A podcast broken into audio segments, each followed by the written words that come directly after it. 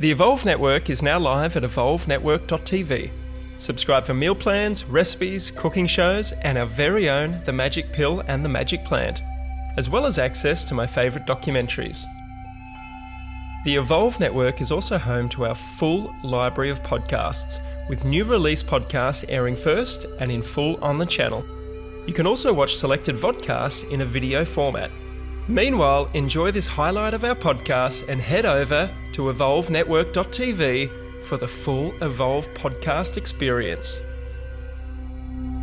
The Evolve with Pete Evans podcast is a conversation about my favourite ingredients for a healthy human experience. We take an informed look at topics that include nutritional and emotional well-being as well as expanded consciousness. I love exploring the topics that are not traditionally taught at school and take a deep dive into them with my special guests. I invite you to sit back and come along for the ride with an open mind and heart, and please share with your family and friends as these podcasts may just be the seed from which many things will flourish from. Cheers.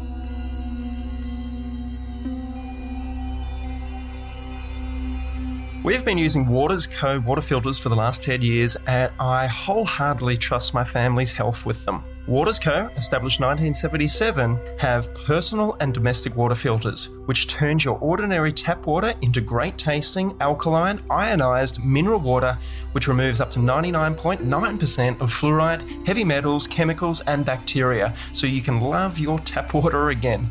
The Bio 1000 is the latest edition of the BMP 1000 model and the culmination of over 40 years of experience and research into water filtration by some of the world's leading scientists. Watersco was first to market with natural gravity fed systems, creating alkaline water way back in 1984, and have continued to lead the market in research and development, setting the benchmark for all other brands to follow. Please go to my webpage, peteevans.com, to learn more and to receive your special discount from my link on the products page. You're going to love it. Jamie, good morning, and thank you so much for being a part of our conversation. How are you, brother? Yes, I am good in these peculiar times. Or maybe like life was always peculiar and now we're just catching up with it. It could be. It's like someone just turned the dial up. Like it's got stuck on really fucking peculiar. and, and, there's many of us that are trying to pull it back down to be of a uh, somewhat. I don't even know what, what word to call it, but because uh, I don't humane. Like, yeah, that that's probably a good name for it. Yeah, or un- understandable. yeah. How have you dealt with the last uh, sixteen to eighteen months? And and I, I know you're a, a, huge fan of Ram Dass, and and I loved your film. Like remarkable, oh, like seriously remarkable film, my friend. Uh, my wife and I cried in it. And um, for anyone listening or watching this, uh, Jamie created a film called Becoming Nobody. And uh, I'd love to have a chat to you about how we could get that on the platform down the track. But it is a sensational film about Ram Dass. And the reason that I'm asking how have you dealt with the last year and a half, because you've been on this journey of life for so long, um, one of the things that always comes to mind is the Ram Dass saying when uh, if you think you're spiritually enlightened, go speak, spend a weekend or a week with your family again. And mm-hmm.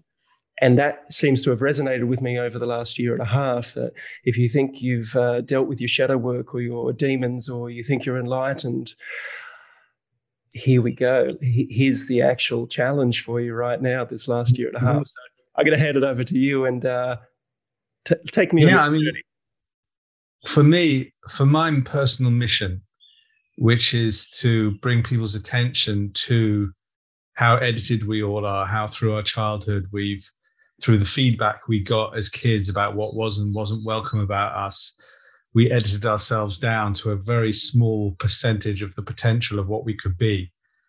Um, and in order to never feel those feelings of pain again, we also created lots of different characters in our heads to constantly scan for when that pain might come again and hold that door shut. And that's the constant thinking that goes on, which is mainly just like um, controlling and fantasizing and scanning for self protection. Um, and it, it's the way that we have formed ourselves uh, as children has limited us so, so much. Most people are so terrified what other people think. they're so out of touch with their body and their comfort to be sort of sexy because someone once went, "Oh, stop that! It's dirty." Uh, when they were little, they're so out of touch with being big and excited and sharing their passions because that's arrogant. That's being an attention seeker. That's showing off.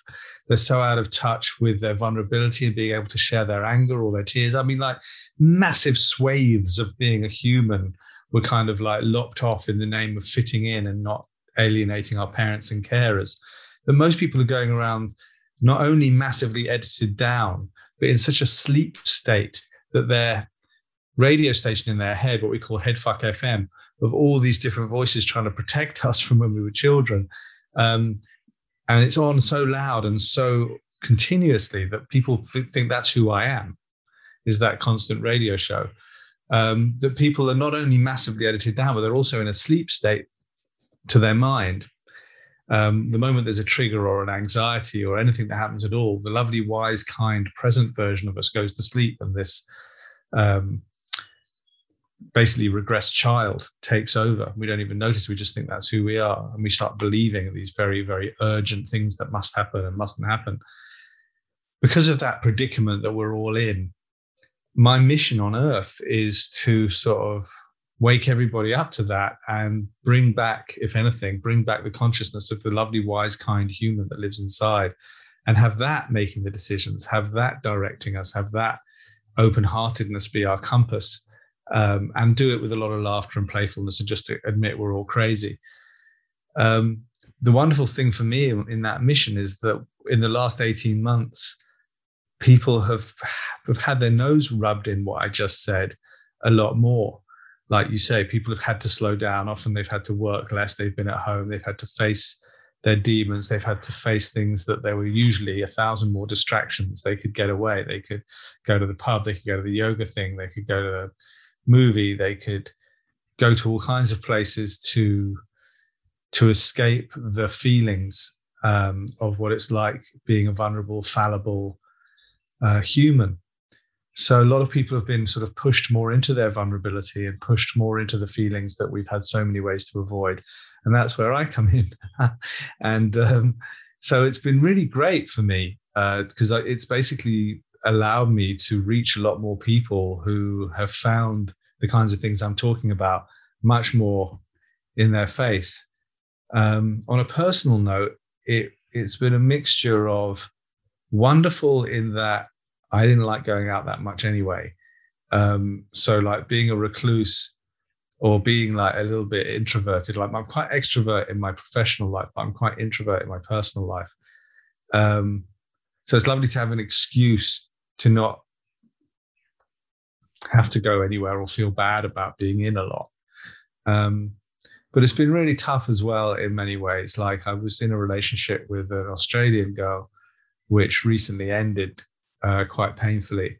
And a large part of that was not being able to see each other for the last eight months, having to do it through a screen. I mean, that wasn't the only issue, but um, running and long term being in love with someone relationship through a screen for eight months is a journey, you know, and especially when they're in a different, massively different time zone, having to catch each other at the beginning or the end of each day and maybe you know, if one or the other doesn't want to speak that time or they're busy or they're whatever, you you know there's a whole another 24 hours before you're gonna connect and you might not want it to be like that. And you know, like there's just so many things to lock into each other's harmony when you're not in each other's vibration, you haven't touched each other or kissed or hugged even, or if there's a problem or a dynamic, you can't actually have real eye contact. You're looking through a screen, can't smell each other, you can't be in each other's frequency.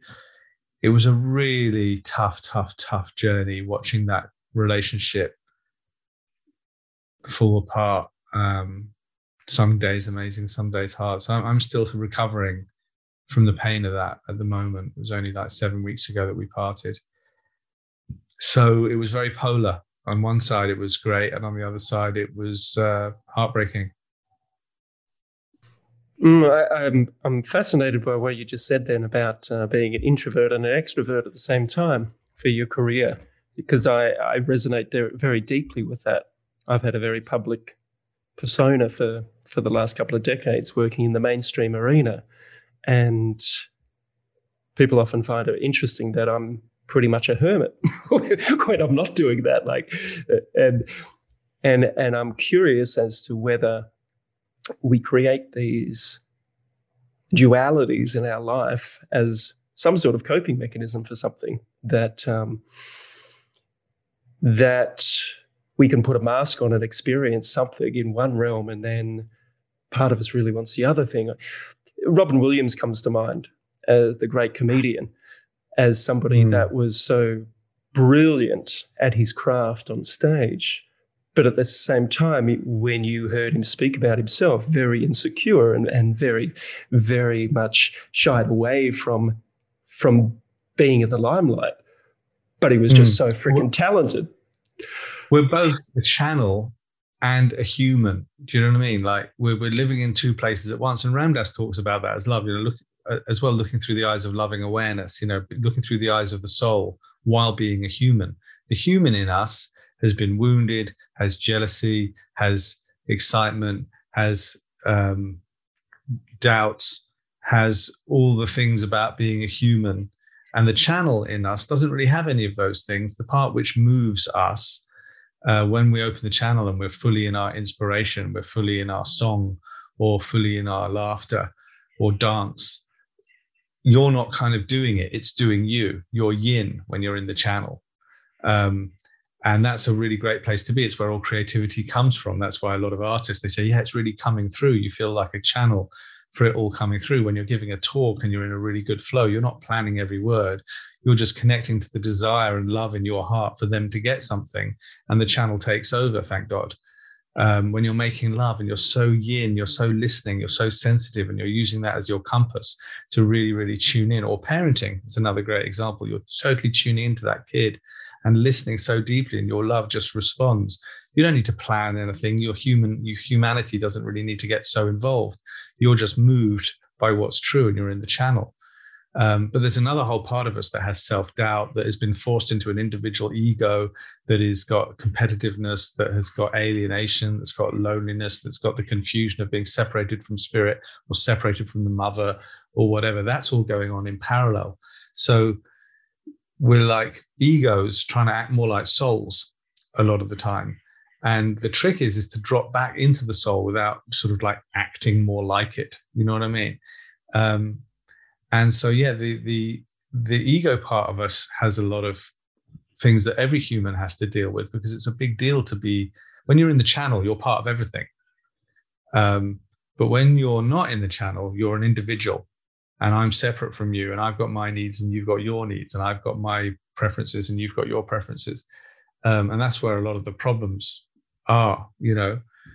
Um, so it makes perfect sense to me that we're all living in a dual situation as being an individuated human. I think I'm Jamie, you think you're Pete, while at the same time, we're all part of this bigger thing that we can tap into. And if you're lucky, if you're a singer or a dancer or someone like Robin Williams who does it through comedy, or I'm sure when you're doing your cooking sort of food like thing and it's all just coming through, you're not thinking, oh, a pinch of this. That you know, you're not kind of regulating it so much. You're just being taken by the flow. When we laugh, we're just taken by the flow. We don't laugh on purpose.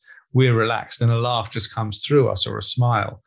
Um, again, that's when the bigger channel is moving us and, and spending as much time in that channel. It's not that recommended by people who are trying to protect their ego because there's a much less de- defined result the ego is much more about spreadsheets. I'm going to do this and this and this, and then this will be the outcome. And we can feel in control and away from all risk, which is what the ego loves. The channel doesn't tell you what the outcome is going to be. You can look like a fool. You can look vulnerable. You can look all kinds of things that the ego doesn't want to look. So you have to kind of have not exactly courage, but you have to let go of the human ego self protection, tight assed attitude in order to be in the channel. And therefore, many people will never do it it's so interesting that you say that because I had a huge fear of public speaking pretty much throughout my whole life and, and went and saw different therapists, different modalities to help me along this journey because intuitively I know that I knew that I had a uh, a journey to partake in the public realm. And as mentioned, I have managed to do that over the last couple of decades. And now I'm, I'm taking a, another step outside of that once again because I feel like I achieved what I set out to achieve in that realm, which was self confidence, uh, being able to be very comfortable in any situation, whether I was talking to one person or a room full of a thousand or on television in front of millions of people.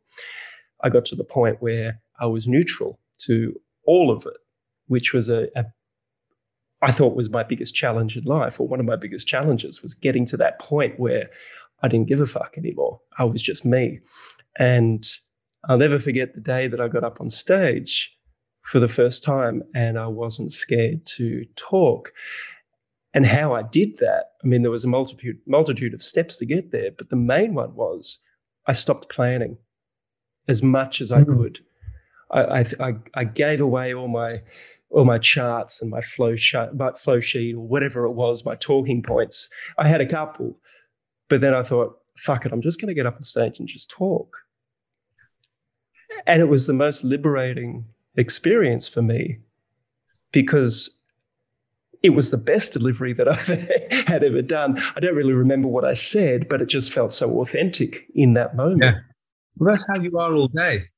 That's the main thing that we plan so much stuff is like when you and I are talking now, or when you're just like operating in your daily life, you don't plan what you're going to say. You just connect to your heart that maybe has a desire for someone to know something. Like if you say to me, How do I get to the corner shop? Immediately, I have the desire for you to know where the corner shop is. And, and I just, my mouth goes, You go down to the left, second lights, there's a tree, you know, like you don't plan it. And we talk, we, we do this in the insanely gifted workshop is people give a talk um, on a subject that they don't know what they're going to talk about until they open the piece of paper and start talking as an expert that moment on their given subject. They don't know what it's going to be till they start talking.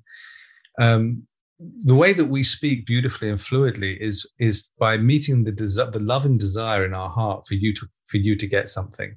So if, if all you do is you just tune in to them knowing something about whatever it is you want to talk about, nutrition or or um, you know the joy of health or whatever, if you just connect the desire in your loving heart for someone to get something, your mouth will do the rest. You don't have to get involved. Nearly all of our human processes are done for us. And yet people are so scared of exposure and looking stupid and looking vulnerable, looking embarrassed, looking like they don't know what's going on, that they think they have to plan everything um, in public, even though you never do it. You totally trust your mouth 99% of the time. Why not trust it then?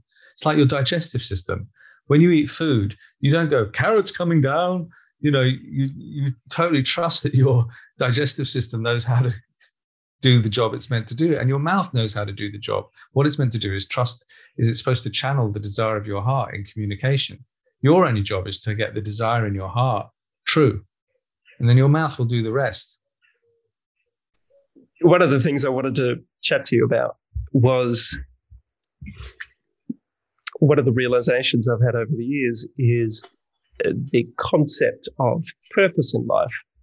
And the further I've walked this journey or, or crawled along this journey or stumbled, is that I've come to the realization my perception is that the purpose in our life is to creatively express ourselves in whichever form it manifests, whichever way flows for us.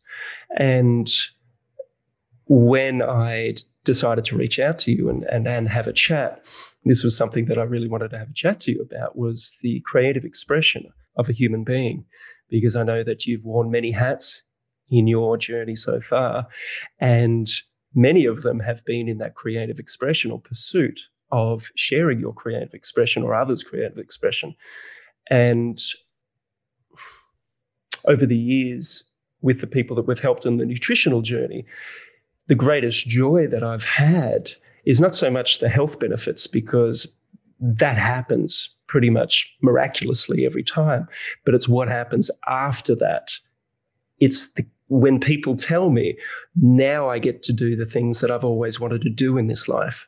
I can dance again, or I can paint, or I can contribute in this way. It's that self expression that seems to flow once the energetic channels are open. So I wanted to talk to you about creative expression, what it means to you, and why you teach these things.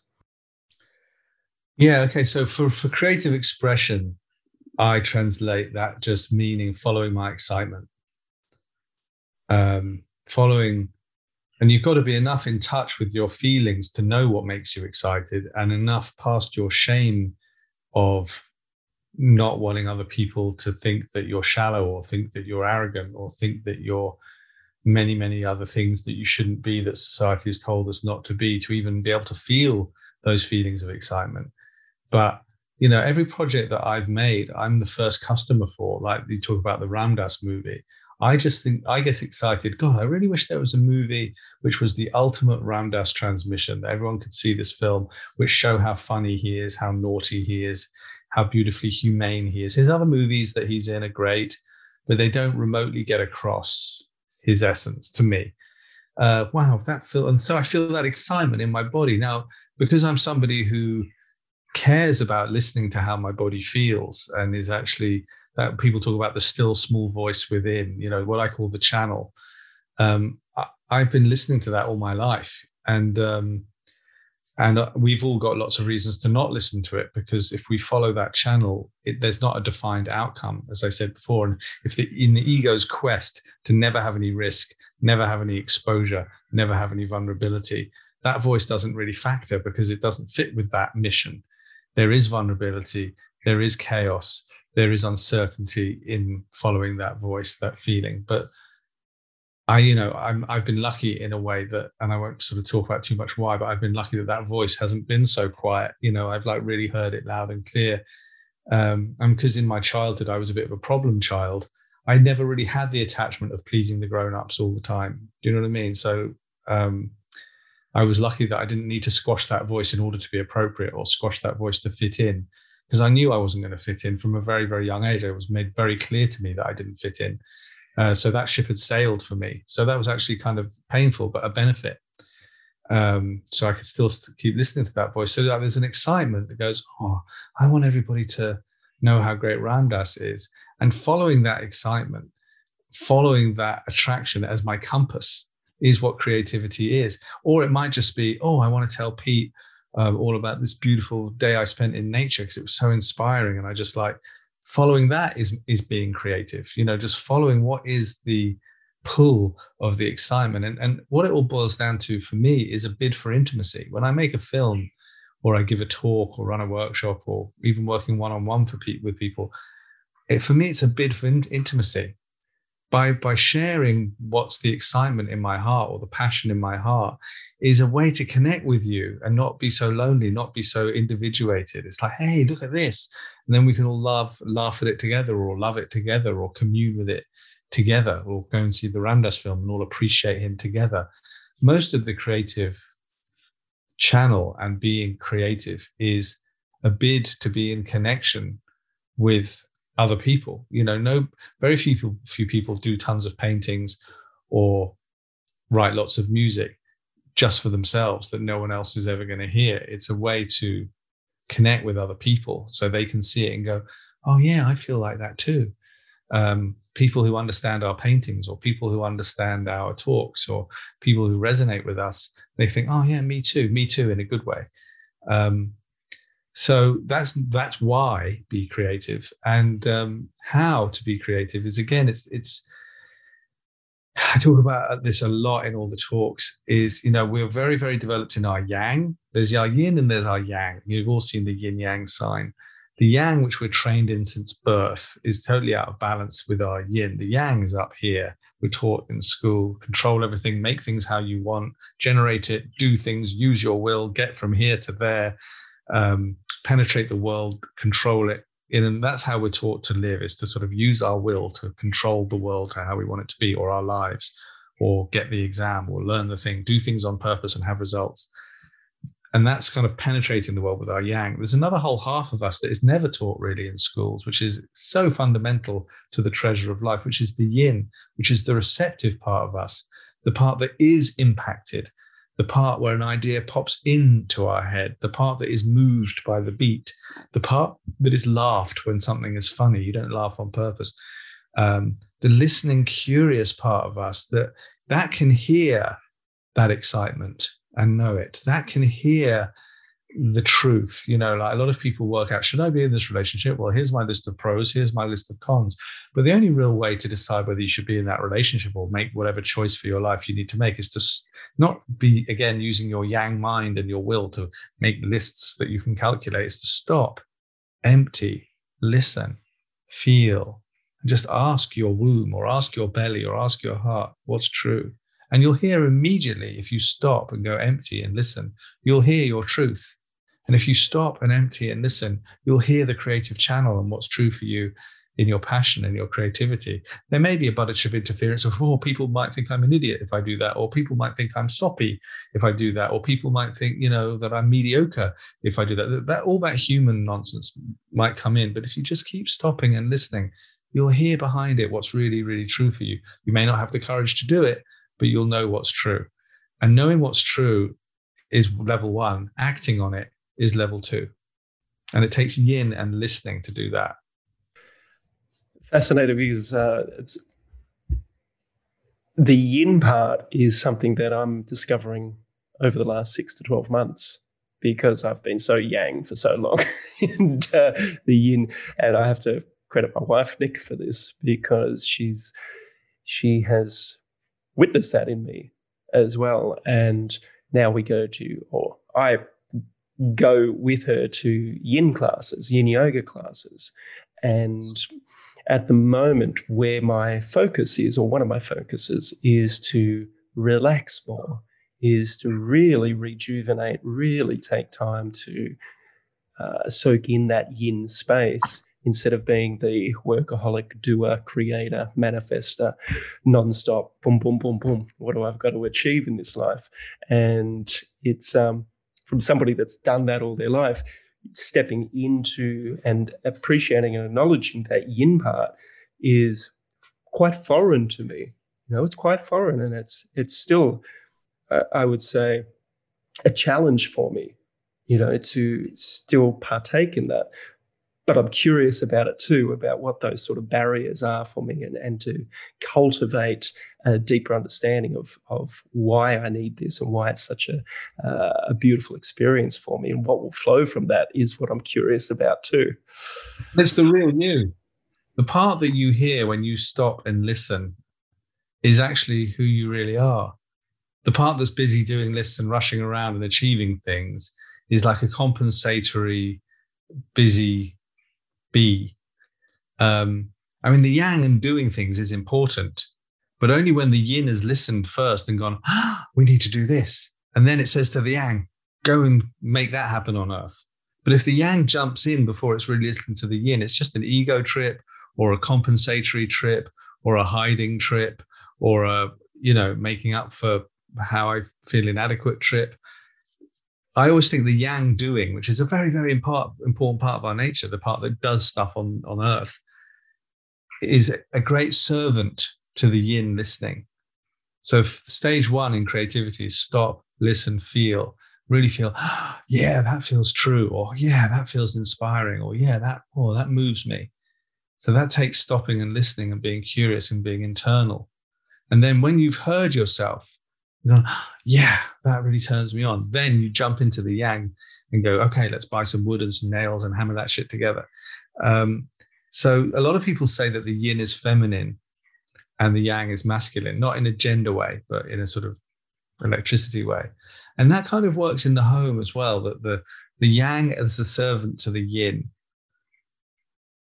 You know, the masculine as the servant to the feminine really, really works. When we're serving, the feminine, then the world is in harmony. When we're building a home so that the family can feel safe and nurtured, when we're slaying our dragons or riding our dragons or earning money or whatever, so that everyone's got food and the old people are looked after and the kids are educated intelligently, then everything's in harmony. When we are in service to the family, service to the mother, service to planet Earth, looking after nature, gardening. We feel good. We feel in harmony. You know, whenever we're doing any gardening, you always feel amazing afterwards when you've just been a little bit of a part of that process of serving the great divine feminine, which is what gardening is. Um, you always, always feel good. And it takes a lot of people rushing around and realizing it was pointless. They, they wait till the end of their lives before they start gardening. A lot of people don't start gardening until they're really old because they're so rushing around until they realize that that's where it's at It's being in service to the feminine, whether it be service to the home, the family, um, your own creativity, Mother Earth, the gardening, being doing our doing. We've got to do something, but why? Do it to make lots of money and look cool? Oh, that never really works out very well. How many happy rich people do you know?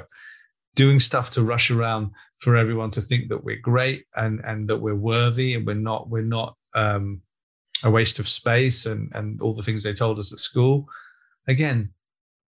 I really hope you enjoyed the first half of this podcast. If you'd like to listen to the rest, please visit evolvenetwork.tv. That's evolvenetwork.tv. We'll see you there. The information, views, and opinions expressed in this podcast should not be treated as a substitute for nutritional, medical, or other advice by a qualified professional. Guests in this podcast express their own opinions, experiences, and conclusions. Nothing in this podcast should be used to diagnose, treat, cure, or prevent any medical condition. Neither Pete Evans nor any sponsor endorse any views, opinions, or conclusions expressed or shared in this podcast.